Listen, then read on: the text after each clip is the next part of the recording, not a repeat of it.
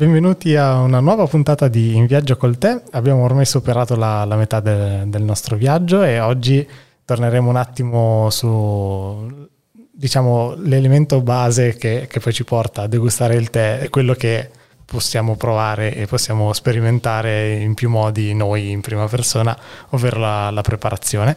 E con me ovviamente c'è sempre Barbara. Ciao Marco, ciao, ciao a tutti anche oggi ci accompagnerà nello scoprire i diversi modi di preparare il tè, perché effettivamente non ci si pensa, almeno io all'inizio avevo un modo di preparare il tè, quello era e, e quello portavo avanti, ma poi appunto col tempo ho, ho, scoperto tutti questi nuovi modi e ogni volta che scopro un, nu- un nuovo modo mi affascina e vorrei appunto provare e riprovare que- quei modi lì. E niente, quindi appunto oggi parleremo di come si può variare anche una, una tazza di tè e cercheremo di comprendere questo strumento che è nelle nostre mani alla fine. Sì, infatti speriamo di riuscire alla fine della puntata di oggi di fare entusiasmare tutti come si è entusiasmato Marco, che ha capito che in realtà il tè eh, si prepara e non si stappa, quindi in realtà è uno strumento, la preparazione nelle nostre mani per fargli un po' avere il gusto che ci può piacere mm-hmm. di mhm. più. Quindi al di là del quando pensiamo uff, abbiamo bisogno di tempo per preparare il tè, eh, cioè se riusciamo a sdoganarci da questo pensiero e a gioire della preparazione del tè già mentre lo stiamo preparando, cioè pensare già a quello che avremo poi da sorseggiare eh, decidere come prepararlo in base all'umore del giorno, a chi è con noi, al periodo della stagione, agli oggetti che abbiamo in quel momento a disposizione, eh, vedremo che la preparazione diventa la parte anche divertente, non più solo uh-huh. pesante eh, del, del, del bere poi il tè. Quindi se riusciamo in questo intento io sono felicissima. Infatti hai detto bene, ehm, non c'è un unico modo per preparare il tè, eh, non c'è un unico modo per preparare uno specifico tè, uh-huh. gli elementi sono tanti e eh, il primo è il nostro gusto personale che varia ovviamente da persona a persona, da come è il nostro palato, da come siamo stati cresciuti, da come siamo abituati a mangiare uh-huh. e a bere e l'altro riguarda le culture e le tradizioni di popoli diversi, quindi magari qui da noi abbiamo una cultura sulla preparazione, possiamo chiamarla più eh, di origine eh, britannica, europea, in altre parti del mondo hanno delle culture diverse e quindi eh, delle tradizioni diverse, degli oggetti magari che sono proprio nati, spesso succede questo, che ehm, al di là del fatto che il tè possa crescere in una specifica regione, in quella regione dove lo si beve e diventa parte della della tradizione locale si sviluppano magari degli oggetti per prepararlo uh-huh. nel modo ideale. Il più tipico è il tè alla menta, il tè alla menta che ci viene servito in ogni angolo quando andiamo a visitare alcuni paesi del Nord Africa, in realtà non, non viene prodotto lì, viene sempre importato e però lì viene preparato in una modalità che è parte della loro cultura e viene anche servito in questi bicchierini di vetro, mh, mm, versando con, dalla tira con un flusso particolare, anche da una tira in metallo nata e concepita per preparare il tè in un certo modo. Mhm. Quindi uh-huh. in un paese che non è comunque un, uno dei paesi produttori di tè, eh, si è sviluppata una fortissima cultura del tè che ha riguardato anche proprio la scelta di oggetti che fanno sì che quel tè preparato in quel modo dia il meglio di sé. Uh-huh. Quindi quando prepariamo prepariamo il tè abbiamo da scegliere il tipo di tè che vogliamo preparare, gli oggetti qualche volta le abbiamo da scegliere, qualche volta ci accontentiamo di quello, quello che, abbiamo che, abbiamo in quel certo. momento, quindi possiamo anche adattare una volta che abbiamo capito il meccanismo, la preparazione a quello che abbiamo in quel momento. Eh, abbiamo poi la stagione, la stagione è il momento della giornata, quindi tè diversi, lo stesso tè in diversi periodi dell'anno eh, può essere che lo prepariamo in modi diversi perché magari in inverno abbiamo più voglia di scaldarci, quindi possiamo preparare un tè a una temperatura un po' più elevata, magari lo stesso d'estate lo prepariamo fresco o uh-huh. comunque tiepido in modo che sia comunque buono eh, sapendo che cosa andiamo a bere. E, ehm, e quindi può cambiare moltissimo. Eh, possiamo riconoscere tre tipologie di preparazione. Iniziamo a identificarne tre, poi vedremo che in realtà sono molti di più, però almeno come metodo. Uh-huh. Il primo è quello che eh, possiamo tradurre con un'infusione singola. Quindi io ho le mie foglie di tè o la bustina di tè, utilizzo l'acqua per fare l'infusione, bevo il risultato e poi butto via le foglie o la bustina. Uh-huh. Questo è il metodo che qualche volta viene chiamato come metodo occidentale, a me non piace tanto far dire occidentale orientale, diciamo preferisco ah, sì. fare riferimento alla modalità operativa. È anche il metodo che magari può essere ideale quando siamo di corsa. Mm-hmm, Quindi certo, anche lì scegliere il, tè, esatto, scegliere il tè in base al momento della giornata, al fatto che sia domenica mattina e possiamo concederci una lussuosa colazione che magari dura anche due ore o magari se siamo di corsa perché dobbiamo andare al lavoro il tè dobbiamo berlo in un quarto d'ora, cambia ovviamente sia il tè che scelgo di, di preparare che anche poi ovviamente la modalità di prepararlo e di servirlo. E poi abbiamo l'infusione continua. L'infusione continua è quello che abbiamo fatto noi forse nel, proprio nella prima puntata sì, del podcast. Esatto. Col e, Pilochun. Col Pilochun, col tè verde cinese Pilochun. Questa è una modalità più tipica eh, che viene, diciamo, molto tipica, molto tradizionale, molto comune eh, in Cina, quindi di, di, direi di uso quotidiano, senza troppe cerimonie, proprio mm-hmm. per bere il tè in una determinata maniera, poi vedremo bene come funziona. E poi invece abbiamo le infusioni multiple. Infusione multiple vuol dire che io eh, fa, metto le foglie o la bustina in infusione nell'acqua, aspetto il tempo giusto di infusione, tolgo dall'acqua le foglie o la bustina, le tengo da parte bevo il liquido e poi vado a riutilizzarle più volte. Più uh-huh. volte vedremo entro quanti tempi, ehm, quante volte, quanto tè, queste sono le domande che vengono fatte di più. Questo tipo di infusione nella sua forma più estrema ci porta a quella che è diciamo, la metodo di preparazione cinese tipico del Gonfu Cha, che però lì richiede degli oggetti specifici. Uh-huh. Senza aver bisogno di questi oggetti, in realtà noi possiamo fare infusioni multiple anche a casa con la nostra tazza con il filtro, ad esempio. Sì, Quindi, esatto. eh, sono, è comunque un modo di riutilizzare le foglie. Ci sono alcuni metodi di preparazione del tè che appunto che fanno parte di una specifica eh, cultura e che non so, mi viene in mente per primo il tè turco. Abbiamo già detto che i turchi sono i primi consumatori mondiali di tè. Uh-huh eh, producono e consumano prevalentemente tè nero, però questo tè nero eh, può essere preparato, mh, mm, come vedremo oggi si preparano altre tipologie di tè, ma se andiamo in Turchia viene preparato con una doppia teiera, un oggetto particolare, anche lì servito in un bicchierino di vetro a tulipano, perché preparato in quel modo sprigiona il meglio di sé. Quindi magari ehm, se più avanti parleremo di uno specifico tè, faremo una puntata magari più legata a un tipo di tè, per, in quell'occasione parleremo di come quel tè eh, si può preparare. Uh-huh. L'altro esempio che mi viene in mente ovviamente uno dei più famosi è il masala chai indiano, il tè con le spezie che si mette in infusione nel latte, ma ce ne sono tantissimi altri, c'è il, il tè alla salvia in Giordania, il matcha, vabbè il matcha aveva tutto, un, esatto, tutto, aveva tutta una, una sua, un suo spazio dedicato perché eh sì, hai ragione, ma lo davo talmente per scontato che me ne stavo dimenticando. Quindi ecco, magari quando andremo a riprendere o i tè di un, di un, determinato paese o uno specifico tè, in quel caso parleremo di come quel tè può essere preparato in quel posto, uh-huh. eh, che, che, sarà comunque un modo alternativo rispetto a quello di cui parleremo oggi. Oggi cercheremo di parlare del fatto che noi abbiamo del tè eh, e dobbiamo prepararlo uh-huh. eh, senza aver bisogno di comprare oggetti particolari, quindi dobbiamo arrivare alla fine di oggi ad avere ben chiaro quelli che possono essere i legami tra i componenti eh, della preparazione, che sono fondamentalmente il prodotto, quindi il tipo di tè che abbiamo, eh, l'acqua che abbiamo a disposizione, la temperatura di infusione, che può essere una temperatura elevata, ma può essere anche un'acqua a temperatura ambiente per fare un tè freddo e eh, la tazza piuttosto che il filtro, piuttosto che gli oggetti che abbiamo per poi togliere le foglie. Uh-huh. Due cose ci servono per preparare il tè, il tè e l'acqua. Queste sono le, le due de, di cui non possiamo fare a meno. Partiamo dall'acqua. Eh, c'è un detto cinese che dice che l'acqua è la madre del tè. L'acqua è fondamentale uh-huh. per il tè perché noi non facciamo magari tanto caso quando beviamo della semplice acqua, però l'acqua ha un suo sapore oltre che una sua composizione chimica e il suo sapore eh, e la composizione chimica hanno un enorme effetto sul risultato del tè che andrò a bere. Anche perché il tè poi è 90% acqua. Esatto. E quindi non solo nel gusto, quindi il fatto di usare un'acqua piuttosto che un'altra farà sì che il tè avrà un sapore diverso, ma già solo nell'aspetto, nella torbidezza, quanto, nella limpidezza eh, del liquido, in quanto le foglie riusciranno a infondere, a sprigionare ehm, il, la loro parte aromatica e a combinarla insieme all'acqua.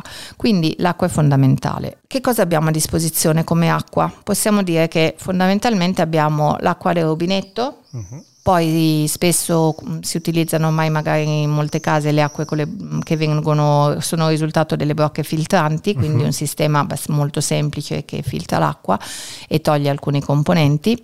Dei sistemi magari un po' più complessi che non si limitano a togliere alcuni componenti per pulire un po' l'acqua, ma che magari reintroducono i sali minerali che vengono persi durante l'eliminazione degli stessi e poi abbiamo una miriade di acque oligominerali in bottiglia. Siamo uno dei paesi col più elevato numero di acque oligominerali in bottiglia quindi, e quindi abbiamo una, una, vasta scelta di fronte a noi. Mi piace ricordare quando inizio a parlare dell'acqua e della preparazione del tè che c'è eh, un libro, non, non, un libro in particolare, ma il, il libro. libro per noi appassionati di tè, che è eh, il primo libro che è stato mai scritto sul tè quindi nel, intorno al 760 d.C., quindi 760, non 1760. Quindi. È, è stato scritto da Lu Yu e il suo nome è il Chajing, il canone del tè. In questo trattato eh, viene dato ampio spazio all'acqua e viene dato ampio spazio alla preparazione e alla degustazione.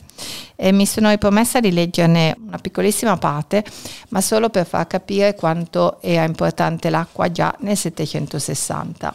Quanto all'acqua, quella delle sorgenti montane è la più indicata, quella di fiume e di media qualità e quella di pozzo la meno indicata. Tra le acque montane si scelgano per prime quella che gocciola da stalattiti e quella che si raccoglie in pozze rocce, da cui sgorga lentamente. L'acqua delle cascate, delle polle e quella che scorre rapidamente tra scene e detriti non vanno bevute. Il farne lungo uso può recare malattie della gola.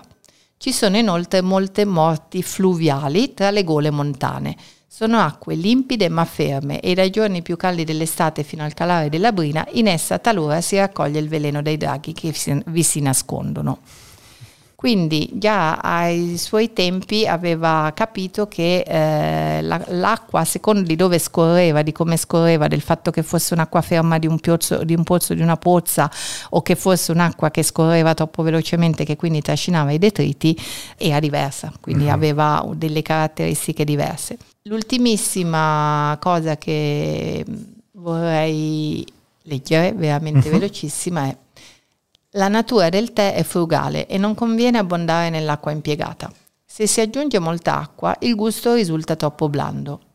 Inoltre, se in una tazza piena di tè, dopo che se ne è bevuta una metà, il gusto comincia già a venire meno, figuriamoci se si aggiunge troppo, troppa acqua.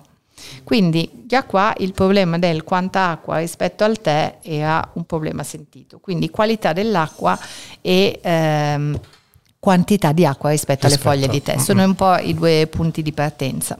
E qualità dell'acqua. Quale sarebbe l'acqua migliore per preparare il tè? È quella che sgorga dalla fonte dove è stato raccolto il tè. Eh sì, perché in realtà dove è stato raccolto, do, sì, stato... perché in realtà quell'acqua con quella specifica composizione di sali minerali è stata utilizzata per irrigare le piante durante la crescita della pianta, la foglia quindi ha preso nutrimento da quell'acqua e se avessimo la fortuna di vivere nelle vicinanze della piantagione e poter preparare il tè con quella stessa acqua saremmo nella situazione ideale. ideale certo. Ma siccome mh, non lo siamo, allora, non siamo in Cina, in non siamo nei paesi di produzione, o, esatto, esatto. in altri. E, ehm, quindi dobbiamo accontentarci dell'acqua che troviamo. Allora, vediamo un attimo eh, quali possono essere gli effetti eh, dell'acqua rispetto al tè. Un'acqua troppo calcarea, che tipicamente è quella di alcune città. Noi siamo a Milano, l'acqua qui è terribilmente pesante e calcarea. Mm-hmm. Eh, uno dei primi effetti che vediamo anche visivi è che la tazza di tè diventa molto cupa di colore e in mm, tempi molto rapidi si ferma quella patina bianca sulla superficie del, del, dell'acqua, della tazza. Questa, questa, cosa succede eh, sia con i tè in bussina che con i tè in foglia, magari con tempi diversi rispetto alla qualità del tè, ma succede comunque. Sì, sì. Se noi andiamo a preparare la stessa tazza di tè con un'acqua meno pesante, meno calcarea, anche la peggior bustina presa con un nome che non si sa quale sia, eccetera, la patina tende o a non farla o a farla in un tempo lunghissimo. Quindi l'influenza dell'acqua è su tutte le tipologie di tè. Certo. E Poi, lo posso confermare, eh, nel senso l'ho, l'ho, visto, l'ho, visto, accadere davanti ai miei occhi, ho preparato un tè eh, appunto in foglie, quindi era un Dianong. Ui, e, un Dianong. E, e l'ho preparato appunto con un'acqua che filtrata dalla brocca, però comunque nel senso non è la, la più pura che puoi trovare.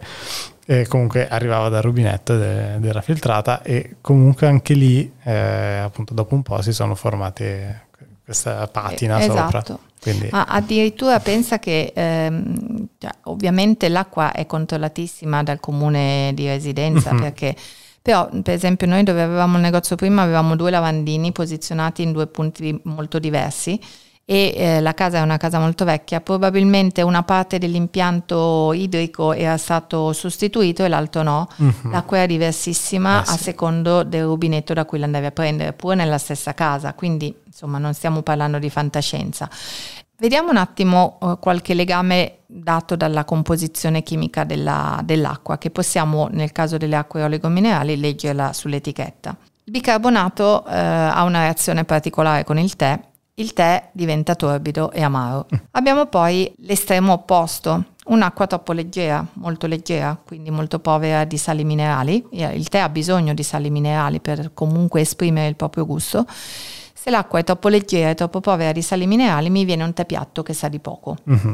Qual è l'acqua migliore per il eh, nostro eh, tè, acqua con pH neutro, leggermente acido eventualmente, un residuo fisso basso e un buon bilanciamento di sale minerali. Poi abbiamo il tè, uh-huh. che può essere un tè sfuso, può essere un tè in bustina, non vogliamo limitarci a un'unica tipologia di tè. E il secondo punto importante è quanto tè utilizzo rispetto alla quantità di acqua. Quindi mi devo fare una tazza, mi devo fare una teiera. La mia tazza che capienza ha purtroppo non esiste uno standard, quindi noi spesso facciamo riferimento al litro, quindi grammi per litro, uh-huh. perché almeno uno si sa organizzare rispetto alle tazze che ha a casa quante tazze riesce a fare con un litro d'acqua ed è un po' la misura più semplice. Diciamo che normalmente qui eh, da noi mh, facciamo riferimento alla mh, misura della tazza tipicamente inglese che va dai 160 170 millilitri, la classica tazza magari con la base base un po' assottigliata, forma un po' di tulipano, uh-huh. fino ai 300 millilitri almeno di una mag di quelle belle dritte cilindriche. Uh-huh. Capisci che è quasi il doppio. Eh sì. Quindi se io dicessi una bustina per tazza e poi non ti dico come la tazza, è una misura un po' approssimativa. approssimativa. Uh-huh. Quindi preferiamo parlare di grammi per litro. Normalmente si parte da eh, una decina di grammi per litro come base per un gusto abbastanza delicato possiamo arrivare anche fino a 15 grammi per litro per un tè dal gusto deciso. Se andiamo a vedere più o meno anche i tè che sono disponibili eh, sul mercato già in bustina, quindi già pronti, dove di solito la bustina si fa, fa riferimento appunto alla tazza, poi dipende dal, dal, produttore, qualcuno specifica un po' di più la misura della tazza, eccetera. Però se andiamo a vedere la grammatura, di solito guarda caso ci sono proprio 2 grammi, 2 grammi e mezzo in una bustina. Sì, di solito due grammi. Esatto, ed è il peso, a parte dei, nei tè deteinati dove ci può essere un po' meno tè, ma diciamo i due grammi, due grammi e mezzo sono un po' lo standard. E guarda caso ci riportano, se pensiamo che la tazza media, se prima abbiamo detto dai 160, 170 ai 300 millilitri, facciamo, stiamo in mezzo e facciamo 250 millilitri, sono quattro tazze per, per litro di acqua. Eh sì. E quindi torniamo ai nostri 10 grammi per litro. Sì. E poi qualche volta ci viene scritto più la bustina in più per la teiera, quindi quando uh-huh. facciamo tanto tè di aggiungere un po' più di tè. Eh, quindi aggiungerlo anche quando appunto noi eh, abbiamo, vogliamo un tè un po' più saporito perché uh-huh. in realtà il segreto per avere un tè un po' più gustoso non è lasciarlo un tempo in infusione più lungo ma eh, met- utilizzare più tè uh-huh. oppure utilizzare meno acqua Certo. comunque fare in modo che la percentuale di tè rispetto all'acqua sia adeguata rispetto al nostro gusto. Adesso facciamo una piccola pausa così ci prepariamo il tè di oggi. Uh-huh. Oggi abbiamo scelto, abbiamo viaggiato nelle puntate precedenti nei principali paesi produttori di tè, quindi abbiamo fatto Cina, India, Giappone e oggi vorrei accompagnarti in una zona un po' meno famosa però che produce degli ottimi tè, soprattutto da piante selvatiche, quindi in una foresta dove le piante sono lasciate libere di crescere come desiderano ed, e siamo nella zona nord del Vietnam uh-huh. nella zona di Agyang, quindi al, praticamente al di là del confine dello Yunnan. E quello che andiamo a bere tra poco è un tè nero che si chiama Black Forest, che viene raccolto in primavera prendendo la giovane foglia, quindi la gemma che cresce comunque su questa pianta con la prima foglia sotto di essa e viene poi lavorato per produrre questo tè nero. Ok, eh, riprendiamo sì. appunto dopo aver preparato il tè. Sì, quindi abbiamo il tè e abbiamo l'acqua. Uh-huh. Eh, ci manca ancora una cosa abbastanza fondamentale che è eh, scaldare l'acqua. Uh-huh. Se vogliamo fare un tè caldo. Iniziamo certo. prima a um, parlare del tè caldo, poi parleremo anche dei uh, diversi modi per fare un tè freddo. Se dobbiamo eh, preparare un tè caldo abbiamo bisogno di scaldare l'acqua e qui eh, dobbiamo decidere a quale temperatura portare l'acqua. Riprendo un attimo il canone del tè di Lu Yu uh-huh. perché incredibile ma già nel 760 anche lui faceva riferimento alla temperatura della preparazione, della temperatura dell'acqua per la preparazione del tè. E leggo pochissime righe. Quanto alla bollitura, quella con bolle come occhi di pesce e suono debole è considerata la prima bollitura. Quella in cui le bolle, simili a perle di una collana, si raccolgono lungo il bordo del recipiente come in una sorgente gorgogliante, è considerata la seconda bollitura. Quella simile a marosi che montano e onde che si infrangono è considerata la terza bollitura. Superata la terza bollitura l'acqua invecchia e non la si può più bere. Quindi, che cosa significa? Che dobbiamo stare attenti alla temperatura dell'acqua. In alcuni paesi dove l'acqua non è potabile, l'acqua va bollita, assolutamente sì, per motivi igienici. Eh, dove invece abbiamo a disposizione dell'acqua potabile, è meglio che eh, scaldiamo l'acqua, ma fermiamo la temperatura dell'acqua prima che eh, abbia superato il punto di ebollizione. Se noi guardiamo che cosa fa quando l'acqua bolle, eh, che cosa fa? Fa un sacco di vapore. Facendo quel vapore perde anche ossigeno, quindi diventa un'acqua più piatta. Se abbiamo voglia di provare a scaldare in, anche in un semplice pentolino dell'acqua, poi la facciamo bollire, quindi la facciamo arrivare ad avere queste bolle che gorgogliano sul pelo dell'acqua, che sono dei marosi che si infrangono, e poi la facciamo raffreddare, proviamo ad assaggiarla, sentiremo che il suo sapore è più piatto. Quindi se riusciamo a spegnere l'acqua prima che abbia raggiunto questo punto, è meglio. La temperatura dell'acqua dipende mh, dal tè che abbiamo a disposizione e dal gusto che vogliamo che il nostro tè possa avere. Facciamo degli esempi e facciamo, ricordiamo sempre che eh, sono dei, degli esempi, dei riferimenti da cui partire eh, sulla base dei quali poi ognuno può sperimentare al, rispetto al proprio gusto personale e o rispetto al tè che ha a disposizione, uh-huh. che può avere delle caratteristiche leggermente diverse da quelle a cui facciamo riferimento ora. Abbiamo parlato delle varie famiglie di tè nelle puntate precedenti, quindi partiamo con, anzi partiamo prima con una regola empirica che funziona abbastanza bene. Ci arriva un tè in regalo, non capiamo di che tipo di tè si tratti perché magari il pacchetto è tutto scritto in un'altra lingua. L'unica cosa che abbiamo a disposizione è la vista per guardare le foglie, foglie che sono ancora chiuse, magari rotolate strette, secche, eh, quindi non capiamo se sono più gemme, più foglie. La prima regola è guardiamo le foglie, più sono chiare, quindi più sono verdi, più la temperatura dell'acqua è meglio che sia bassa, poi vediamo quanto bassa, più sono scure, più sono marroni e più possiamo avere una temperatura dell'acqua un pochino più alta. Se già dalla foglia secca che dobbiamo utilizzare per preparare il tè vediamo che ci sono tante gemme. Quindi la parte pelosa, abbiamo detto la gemma è la, parte, la, la, foglia più giovane della pianta, quindi ancora questa peluria che la ricopre. Nel caso dei tè verdi rimane argentea, nel caso dei tè neri rimane dorata. Uh-huh. Se nel, in mezzo alle nostre foglie riconosciamo mh, delle gemme, ricordiamoci che la gemma è un po' più delicata rispetto alla foglia adulta, quindi la temperatura dell'acqua è ancora, eh, è, è ancora più bassa. Quando parliamo di bassa e alta, tieni conto che eh, prove fatte, quindi che possiamo dimostrare e far replicare, Già solo 5 gradi di differenza di temperatura dell'acqua fanno la differenza nel gusto del tè. Quindi stiamo parlando di scatti abbastanza minimi. Non vado a mm, andare ai 2-3 gradi, che anche quelli fanno comunque la differenza per non complicarci la vita, se no diventa veramente una lezione difficile poi da, da mettere in pratica a casa. Sì, e poi forse lì devi avere, cioè devi essere davvero anche allenato. un palato un po' più allenato, mm-hmm. esatto. Però ehm, quante volte mi, sen- mi sono sentita dire no, non mi dia il tè verde perché non mi piace perché è amaro. Uh-huh. Ad esempio uno, uno, degli elementi che fa sì che un tè diventi amaro se non lo preparo come si deve è proprio la temperatura dell'acqua, il primo che mi viene in mente. Eh sì. Quindi ripartiamo dalle nostre famiglie principali di tè di cui abbiamo parlato nelle puntate precedenti e partiamo dai tè bianchi. I tè bianchi sono fatti con la gemma e solo le due foglie giovani sotto di esse, quindi dalla parte più giovane della pianta, quindi temperatura dell'acqua bassa. Bassa 70 gradi come riferimento. Poi passiamo ai tè verdi. Non tutti i tè verdi sono uguali, quindi uh-huh. abbiamo i tè verdi cinesi e i tè verdi giapponesi che abbiamo visto vengono lavorati in modo diverso. Poi abbiamo i tè verdi che sono raccolti all'inizio della primavera e quelli che sono raccolti nel resto della stagione. In generale i tè verdi che sono, no, diciamo tutte le famiglie di tè, i tè che vengono raccolti in primavera di solito eh, siccome i raggi del sole sono meno forti, le foglie rimangono più tenere, ricche di aromi perché magari, ricche di oli essenziali perché magari hanno passato il periodo dormiente dell'inverno, però la foglia è più tenera rispetto alla foglia che si indurisce con i raggi del sole forti dell'estate. E quindi i tè primaverili di solito vanno fatti con una temperatura un po' più bassa rispetto ai tè estivi o autunnali. Mm-hmm. E anche questa può essere una regola che a grandi linee ci aiuta se non conosciamo moltissimo del nostro tè. Quindi vediamo poi nello specifico un tè verde cinese o un tè giallo, la temperatura dell'acqua va dai 70 agli 85 gradi.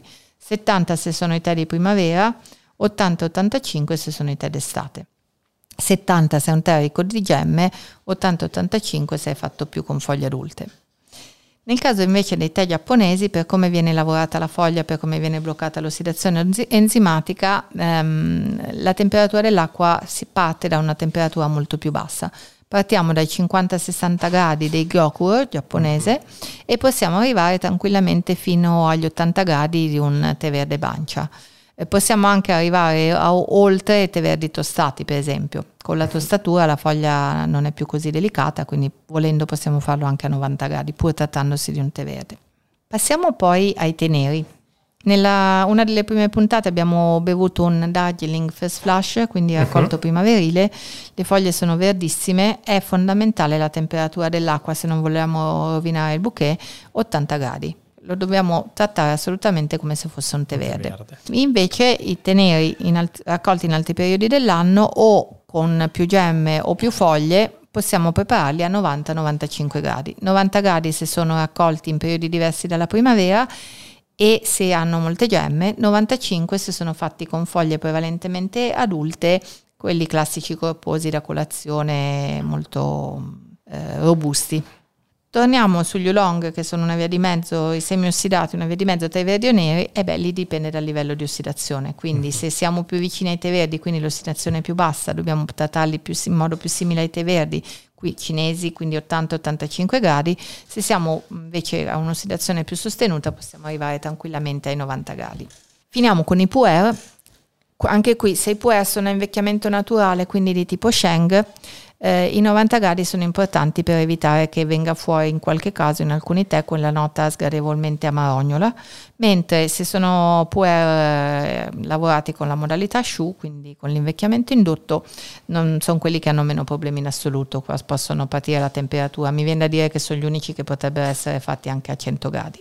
Abbiamo parlato di temperature, però come fare a capire la temperatura dell'acqua? Ci sono diversi metodi. Allora, il metodo più semplice è acquistare un bollitore graduato. Ormai ne esistono sul mercato di diverse marche, anche con prezzi piuttosto contenuti. Fino a qualche anno fa era un po' difficile trovarli, adesso direi che un appassionato di te che si appassiona un po' a voler capire anche come cambia la temperatura di un'acqua, oppure per qualcuno che beve tè molto diversi, quindi mh, mm, può, può, essere veramente importante capire se il giorno in cui beve il tè verde giapponese rispetto al tè rosso cinese, rispetto al puer, capire come com'è la differenza della temperatura dell'acqua, direi che è un buon investimento un bollitore di questo tipo. In mancanza del bollitore, la cosa immediatamente sotto è un termometro. Esistono uh-huh. i termometri per misurare la temperatura dell'acqua che sono da dei semplici termometri ad alcol eh, fino alle sonde, che vanno bene anche le sonde tipo quelle per misurare la temperatura eh, del centro della carne, quindi uh-huh. sonde che si usano in cucina, eh, sono delle, delle punte lunghe di metallo sicuramente questa soluzione è un po' più economica rispetto al bollitore, certo. soprattutto occupa meno posto, ogni tanto mi, mi dicono eh, non c'è posto in cucina, non so dove tenere il bollitore, ok, la sonda è un, come se fosse un lungo cucchiaio di una ventina di centimetri nel cassetto delle posate, trovo Ci posto sta. di sicuro. Se non ho proprio niente e voglio cimentarmi con eh, l'utilizzo della vista, posso scaldare l'acqua con un pentolino, un semplice pentolino, e guardare che cosa fanno le bolle, così come faceva Lu ai tempi della scrittura del canone del tè perché in realtà l'acqua si comporta in un certo modo, quindi man mano che l'acqua viene scaldata forma eh, delle piccole bolle sul fondo del pentolino, uh-huh. sul fondo o sui bordi, perché lì dipende un po', anche lì prove fatte, il pentolino può essere di materiali diversi, può certo. essere un pentolino in vetro, può essere in acciaio singolo, in acciaio doppio, secondo il tipo di materiale la, l'acqua diciamo si mm, inizia a scaldare in modo diverso, però mh, mm, diciamo in linea di massima sono delle bollicine che iniziano dal fondo del pentolino o dai bordi bordi che formano delle colonnine che vanno al pelo dell'acqua, che poi si staccano in singole bolle che iniziano a, a muoversi sul pelo dell'acqua finché gorgogliano sempre di più, finché diventano come le perle di una collana e finché poi fanno vapore e abbiamo passato il, la temperatura buona Ideale. per qualsiasi tipo di tè. Esatto. e, e quindi anche guardare che cosa fa l'acqua nel pentolino ci può aiutare. Quindi abbiamo il tè, Abbiamo l'acqua, abbiamo l'acqua che scaldiamo a una certa temperatura, adesso arriviamo all'ultimo elemento fondamentale nel gioco della preparazione del tè che è la temperatura, la, il tempo di il infusione. Tempo. Uh-huh. Quanto tempo di infusione mm, ha bisogno il mio tè per darmi un gusto che mi piace? Dipende di nuovo dal tè, ovviamente. Possiamo dare delle indicazioni di massima? Di nuovo partiamo dal fatto che più ci sono gemme, più le gemme hanno bisogno di tempo per aprirsi, più ci sono foglie adulte grosse, più hanno bisogno di tempo per aprirsi, più il tè ha una pezzatura piccola, quindi è una foglia broken e più fa in fretta. Uh-huh. Quindi Qual è il vantaggio per esempio dei tè a foglia broken che magari beviamo la mattina? Che se siamo di corsa in pochissimi minuti sono pronti rispetto ad altri tè che magari hanno bisogno di 5 minuti di infusione. Quindi se io sono di corsa un tè che si prepara in due minuti e mezzo di infusione mi può far comodo perché dimezza il tempo della preparazione. Certo. Eh, quindi più la pezzatura della foglia è piccola, minore il tempo di infusione, più la pezzatura è grande, maggiore.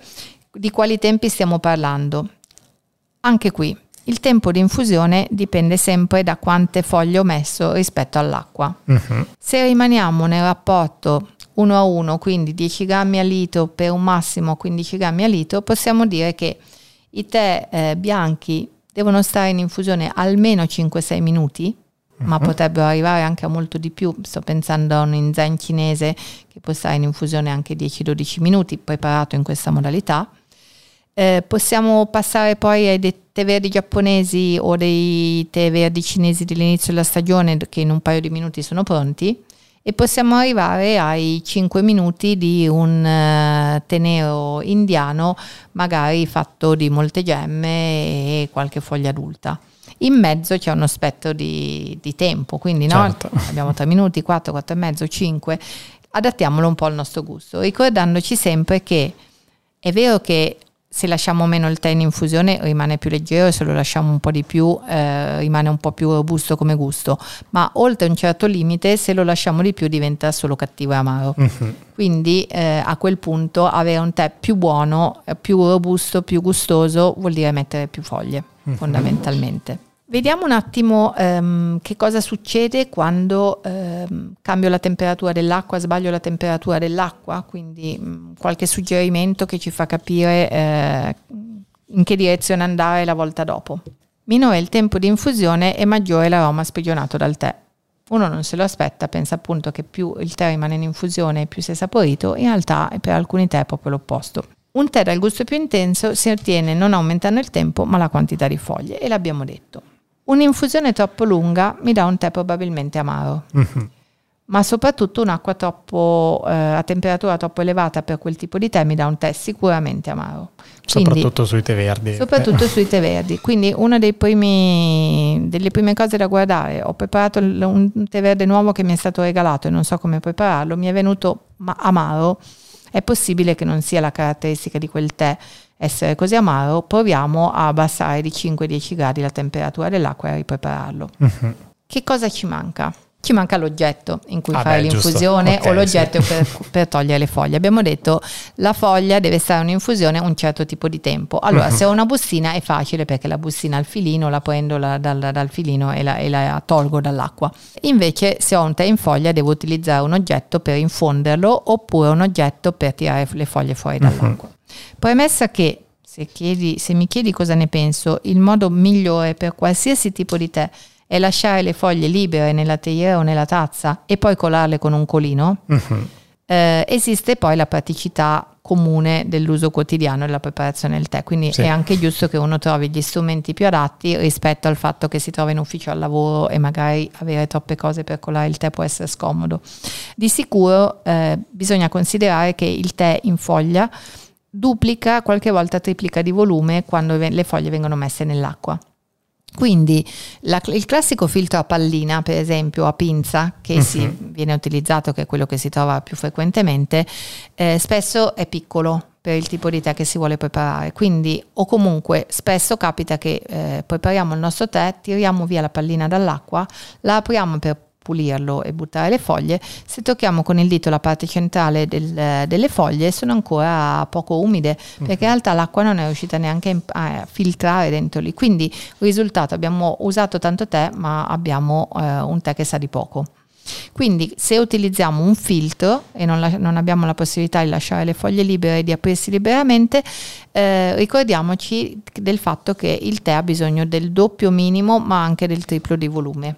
Quindi sì. non abbiamo paura a usare un filtro grande perché a quel punto siamo sicuri che il tè ci può venire meglio. Sì, magari quei filtri a pallina vanno bene per tipo le eh, tisane o infusi. Eh. Ma in realtà neanche tanto perché alcune tisane hanno delle erbe con delle foglione anche più grandi di quelle del tè. Diciamo mm. che è lo, un po' l'opposto, vanno meglio per i tè tipo l'English Breakfast che ha la foglia broken magari. Ah, okay, okay. Quindi, eh, oppure anche delle palline ne esistono tanti, tante misure, certo. ne esistono da 4 cm, 5 cm, 6 cm e mezzo.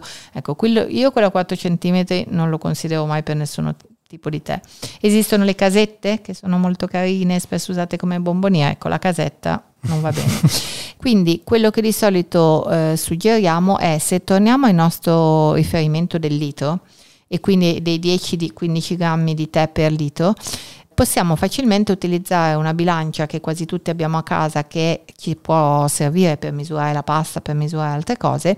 10 grammi è un peso che anche una bilancia non professionale pesa facilmente. Uh-huh. Se dovessimo andare a misurare il peso per una tazzina piccola e quindi magari dovremmo scendere a misurare un grammo, due grammi, magari quel tipo di bilancia non ce la fa, avremmo bisogno di una bilancia divisione un grammo, che anche qui ormai si trova sì, abbastanza facilmente, sì, voglio dire, senza un grosso investimento, ma senza voler comprare altri oggetti che ci ingombano in cucina. Se noi misuriamo i nostri 10 grammi sulla bilancia con cui pesiamo la pasta e sappiamo che la nostra tazza è da 250 ml, sappiamo che un quarto di quel peso è quello che ci serve per preparare il tè.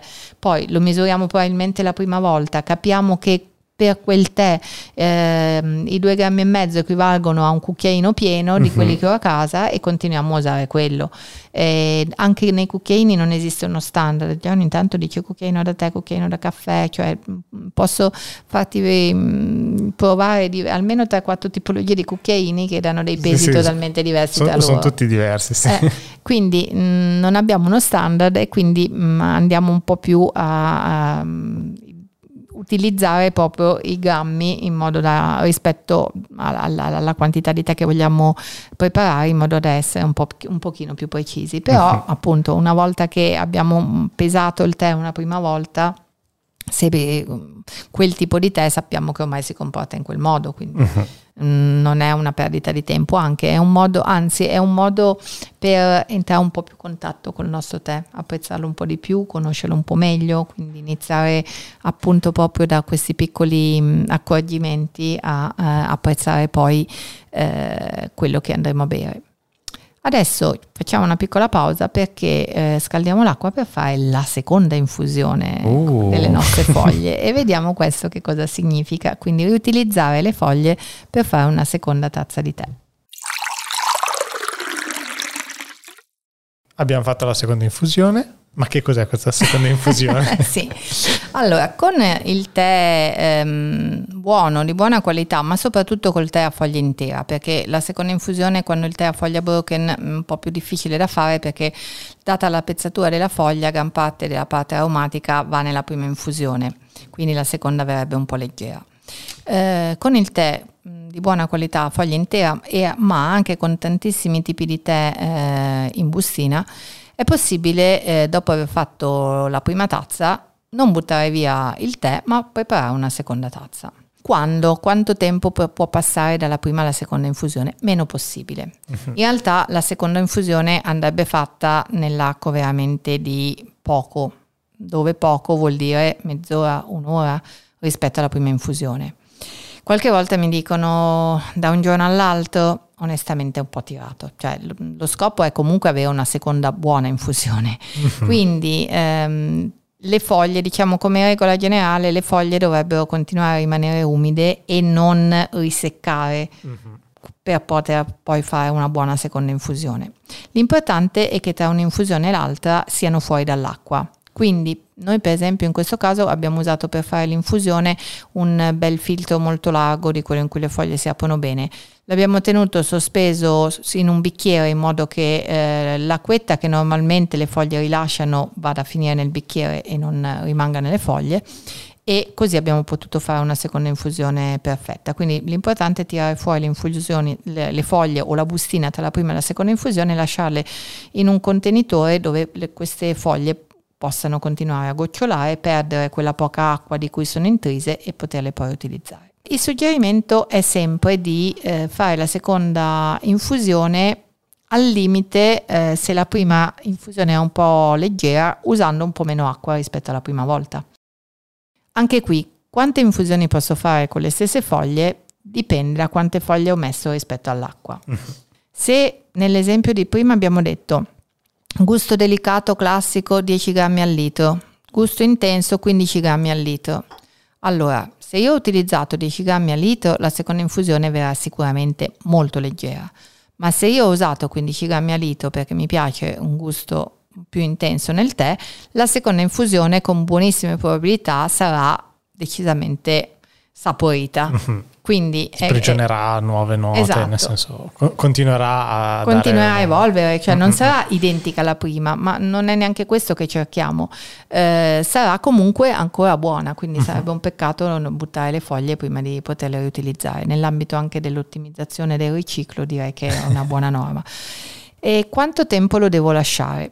Esistono, mm, anche qua esistono molteplici risposte. Partiamo da una risposta semplice. Se facciamo un'infusione lunga in modo tradizionale, quindi con i tempi di cui abbiamo parlato prima, e in una tazza terriera stile inglese, allora la seconda infusione dovrebbe essere di 10-15 secondi più lunga rispetto alla prima.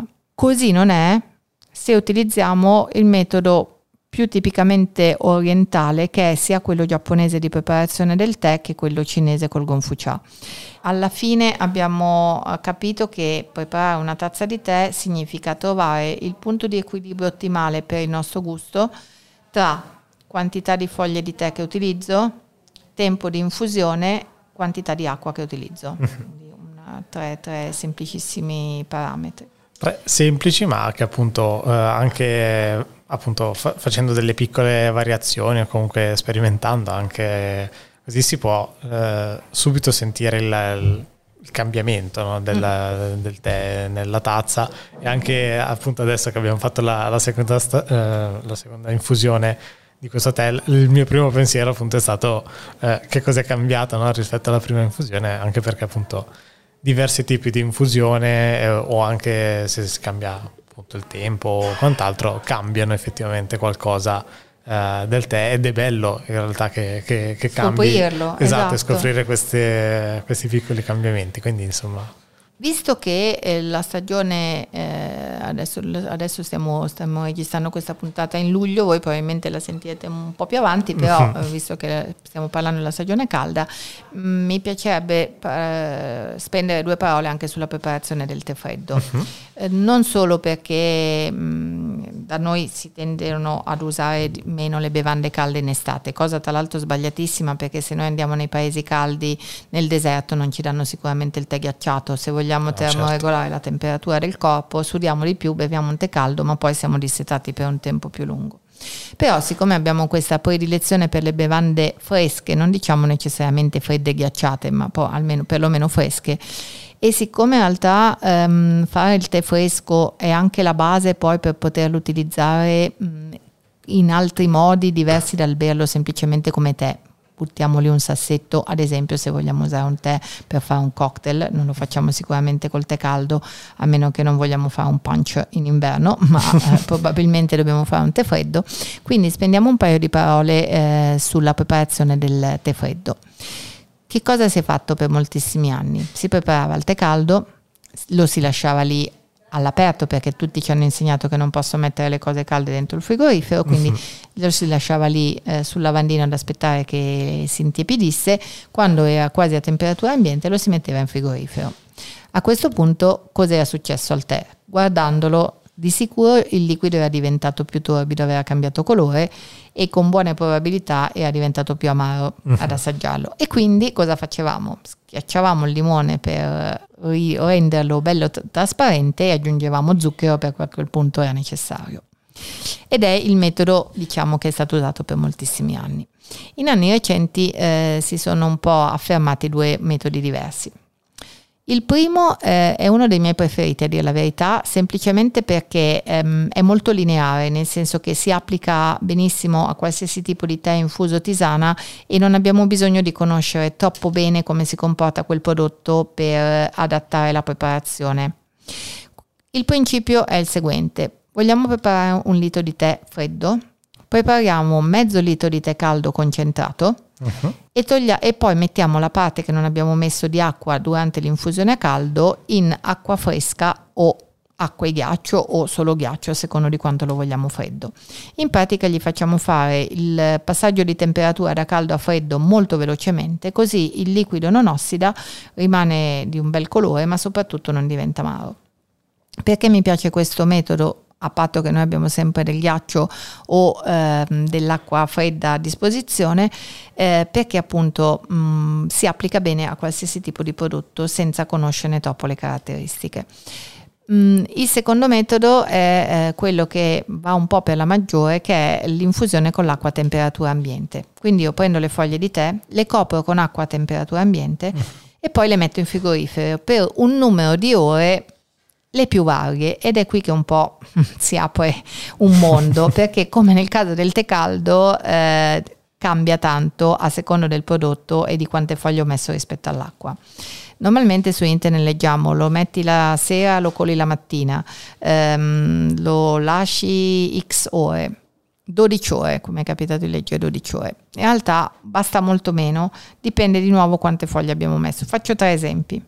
Se eh, torniamo ai soliti 10 grammi per litro, eh, ricordiamoci che il freddo abbassa un po' la parte aromatica, quindi se io devo fare un litro di tè, più che 10 grammi mi organizzo con l'acqua a temperatura ambiente almeno sui 13-15 per avere uh-huh. un mhm. tè più saporito.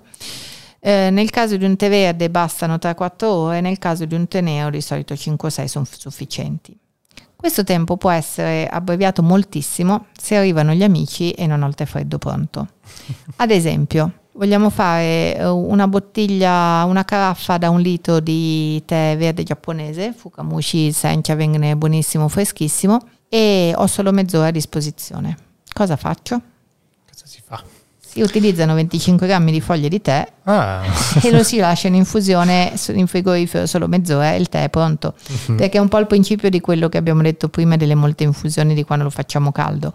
Cioè basta che uso più foglie e mi ci vuole meno tempo per avere il tè pronto. Vale ah, anche okay, nel, col okay. metodo te, con dell'acqua a temperatura ambiente. Poi ovviamente dovrò riutilizzarle queste esatto, foglie. poi in realtà queste foglie le posso riutilizzare. È, ovvio che ne usate tantissime, a questo punto le posso riutilizzare o per fare una seconda infusione, sempre con l'acqua a temperatura ambiente, quindi avere um, di nuovo il tè freddo oppure eh, posso addirittura usarle anche una terza volta, lì dipende un po' dal tipo di tè, e magari l'ultima infusione farla a caldo. Quindi uh-huh. eh, dopo aver fatto una o due infusioni con l'acqua a temperatura ambiente, l'ultima infusione posso farla come se preparassi il tè caldo, che a quel punto con la temperatura un po' più alta tira fuori il massimo di aroma che è rimasto nella foglia. È chiaro che uno dice, eh ma che spreco tutte queste foglie, e ho capito però intanto il tè è pronto in mezz'ora. Certo. Poi lo riutilizzo due o tre volte, alla fine quindi più, no, o meno. più o meno come grammatura siamo lì.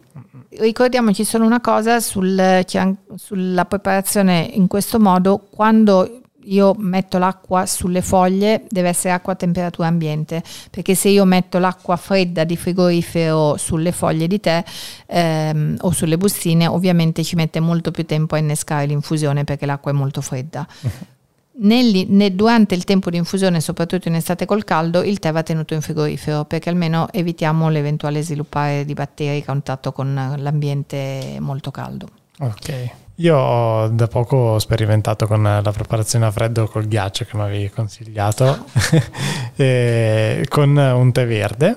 E devo dire che eh, era la primissima volta che lo provavo a fare con il metodo col ghiaccio e era è venuto molto bene. Eh, aveva ancora un po' di nota d'amaro, mm, forse perché ho messo, eh, lì avevo usato appunto tante, tante foglie, foglie mm. eh, quindi magari non ho regolato bene il tempo di infusione e quant'altro. Quindi vabbè, aveva un, un pochino di amarognolo, però per il resto anche eh, gli aromi del tè si sentivano benissimo. Molto quindi bene. Mm, mm, no, abbastanza soddisfatto di questa prima prova. Ovviamente bene, bene. si riproverà e si migliorerà. Eh sì, perché comunque anche nel, nella preparazione del tè freddo, di nuovo, eh, quante foglie metto rispetto a quanta acqua utilizzo e quanto tempo lo lascio in frigorifero fanno un po' la differenza. Uh-huh. Diciamo che sotto ai 10 grammi a litro mh, mm, non proverei neanche, nel senso che viene veramente un tè che sa di poco. E da lì a, ai 15 o anche di più, eh, poi è un gioco del quanto tempo lo lascio, lo lascio dentro il frigorifero. Il, il, metodo primo di cui abbiamo parlato, quindi un'infusione concentrata eh, con, eh, abbattuta poi con il ghiaccio con l'acqua fredda, mi dà un altro vantaggio che è quello di non avere sprechi, nel senso che eh, non ho bisogno di ricordarmi che vengono 10 amici e quindi devo avere due litri di tè pronto. Il tempo di preparazione del tè freddo è uguale al tempo di preparazione di quello caldo, eh quindi sì. diciamo un, un, max, un massimo di 5 minuti. Perché? Perché è subito pronto, le, sì, si sì. scioglie subito il ghiaccio a contatto col tè caldo. E la proporzione rimane uguale perché comunque usi diciamo, la stessa quantità di foglie che useresti in un litro, ma lo fai esatto, in mezzo litro. Esatto. E, poi e anche il tempo di infusione rimane uguale, quindi non sì. ho bisogno di conoscere troppo bene come si comporta quel tè con l'acqua fredda. Quindi se sto preparando un tè che a caldo lo lascerei in infusione 5 minuti, lo lascio in 5 minuti. Sì. E se è un tè verde lo lascio 2,5, i 2,5 sono sufficienti. Mhm. Ecco, quello che abbiamo detto, um, sia nel caso di preparazione del caldo che del freddo, si applica anche a infusi e tisane. Quindi uh-huh Ehm, l'unica, l'unica, cosa che cambia è vabbè, magari il tempo di infusione e ehm, la temperatura dell'acqua, però diciamo la modalità, quindi quello che abbiamo detto, ricordarsi che le foglie hanno bisogno di posto per aprirsi, non so, mi viene in mente la Melissa e la Verbena che hanno delle foglie giganti, se non sono quelle spezzettate eh, le regole sono le stesse di cui abbiamo parlato adesso, ricordarsi di avere un filtro abbastanza ampio. Ecco, una cosa non devo ancora eh, aggiungere per completare almeno questa, questa parte sulla preparazione del tè. Quando è importante scaldare l'oggetto in cui facciamo l'infusione. Uh-huh. Quindi che può essere nel caso in cui facevi tu la tua tazza che ha già il filtro piuttosto che la teiera. Allora, la, la risposta più semplice è sempre certo. In realtà ehm, quando è più importante, cioè quando sono di corsa, quando non tempo, per quali tipi di tè è più importante che io lo faccia? Per i tè che si preparano dai 70 gradi in giù. Uh-huh. Perché? Perché eh, gli oggetti hanno tendenzialmente la temperatura dell'ambiente circostante.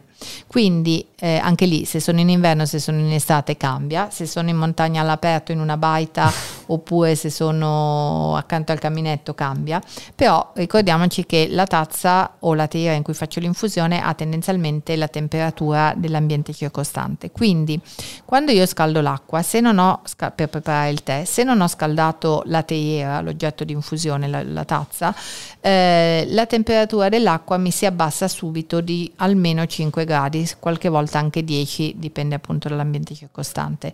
Quindi vuol dire che in realtà io quel tè, no, se ho fatto l'acqua nel bollitore a 90 gradi, non finirà di infondere a 90 ma a 80. Eh sì.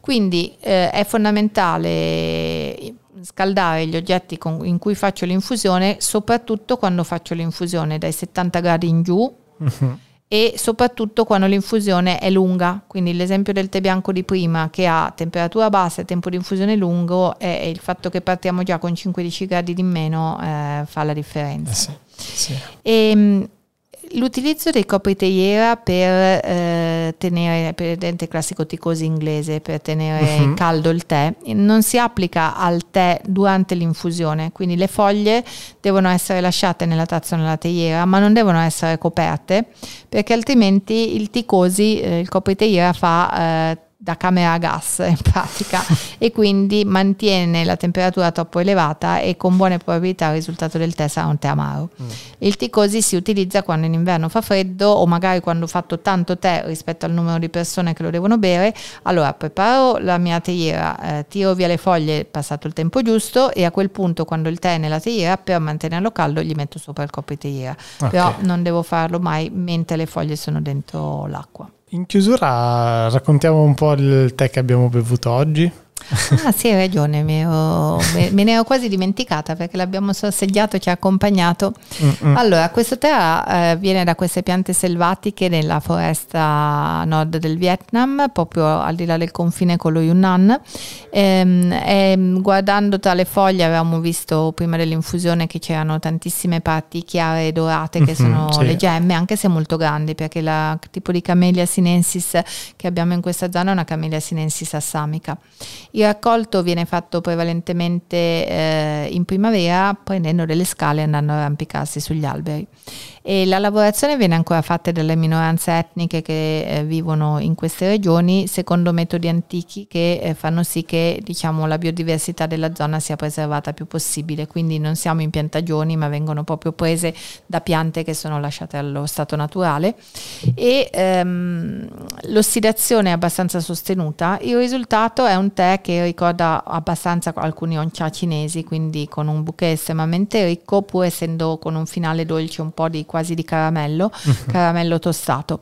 E la nota principale che lo contraddistingue è una nota fruttata che ricorda un pochino la prugna uh-huh. e mh, mm, anche un po' l'uva, dipende dal livello di maturazione dell'uva, però ecco queste sono le due note aromatiche. Sembra mh, mm, delicato ma in realtà ha una persistenza abbastanza importante, sì. nel senso che eh, l'abbiamo finito di bere, io me lo sento ancora in bocca che ogni tanto mi fa risalivare e ritornare il sapore di questo tè e la voglia di bene un'altra tazza. Sì, sì, sì, è vero. E anche comunque delle note un po' mielate, maltate sì. che ricordano i teneri più classici. Sì, diciamo. sì, sì, sì, sì, assolutamente. Infatti mm, io, è uno dei tè che a me piace parecchio e mi piaceva un po' proporlo per andare in un viaggio in un paese magari un po' meno conosciuto uh-huh. per quello che riguarda la produzione del tè e fateci sapere cosa ne pensate perché sulla preparazione di solito ci sono le domande più strane a cui magari non abbiamo pensato di rispondere.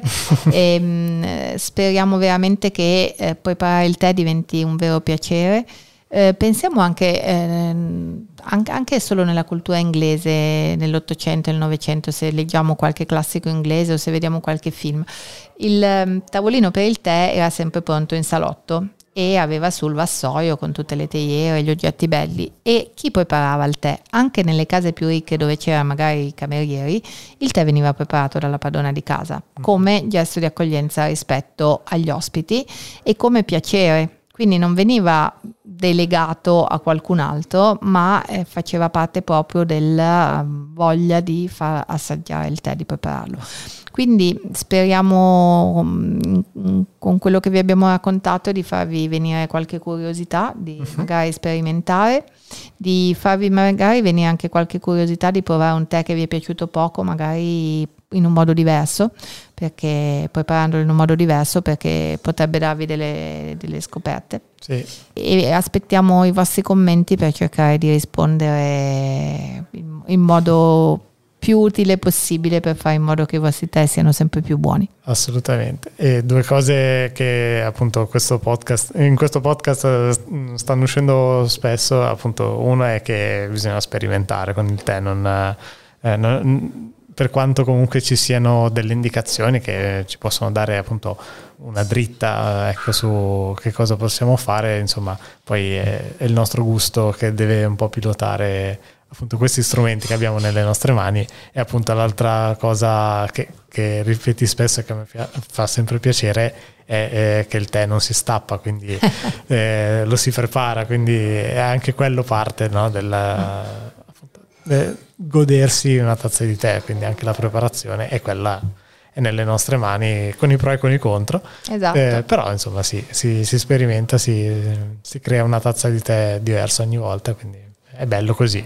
e poi il tempo, mi viene in mente, mentre dicevi queste cose, mi è venuto un flash della signora che mi dice, eh, ma io preparo l'acqua di corsa, sono di corsa, la mattina devo andare a lavorare, scaldo l'acqua nel microonde. Eh? E, e, mi è venuto questo flash. Mm. In realtà appropriarci un attimo di tempo, che è veramente poco, poi quello che serve per preparare una buona tazza di tè ci può fare bene anche allo spirito. Assolutamente. E poi sì. mi, mi, ha ricordato sempre il microonde famoso, mi ha ricordato um, un, ci sono un paio di libri molto divertenti che raccontano, per esempio ce n'è uno, uno si chiama Pentole Provette e l'altro, adesso non mi ricordo se il cuoco ad Einstein la raccontava così o Einstein al cuoco la raccontava così, come in quel, il titolo uno di questi, dove praticamente in modo molto semplice eh, viene spiegato eh, che cosa succede quando prepari le cose in un modo o in un altro. Ad esempio, eh, la nonna mi ha insegnato che il bollito, eh, quando faccio il brodo, se voglio il brodo buono, la carne deve essere messa a caldo, se voglio la carne buona devo metterla a freddo, o viceversa. In questo momento non me lo ricordo, uh-huh. però intendo dire cose di cultura quotidiana e di abitudini, magari di tradizioni tramandate, che in realtà poi eh, sotto hanno delle motivazioni chimiche uh-huh. che fanno sì che una cosa fatta in un modo sia diversa rispetto a farla in un altro. E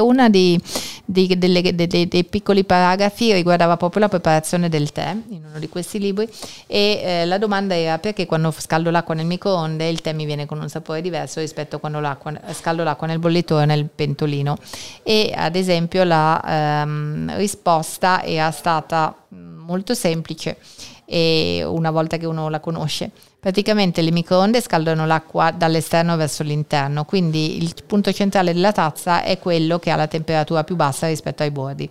La cosa più tipica che io faccio, soprattutto quando faccio il tè in bustina, tiro fuori la tazza dal microonde e dove metto la, la bustina esattamente al centro. al centro della tazza.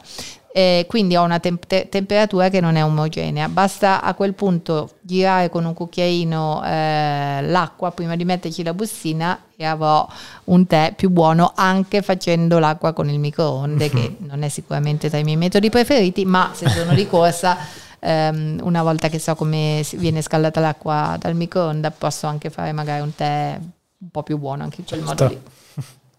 Bene, grazie mille Barbara. Alla come prossima sempre. puntata. Alla prossima. Ciao Marco. Ciao.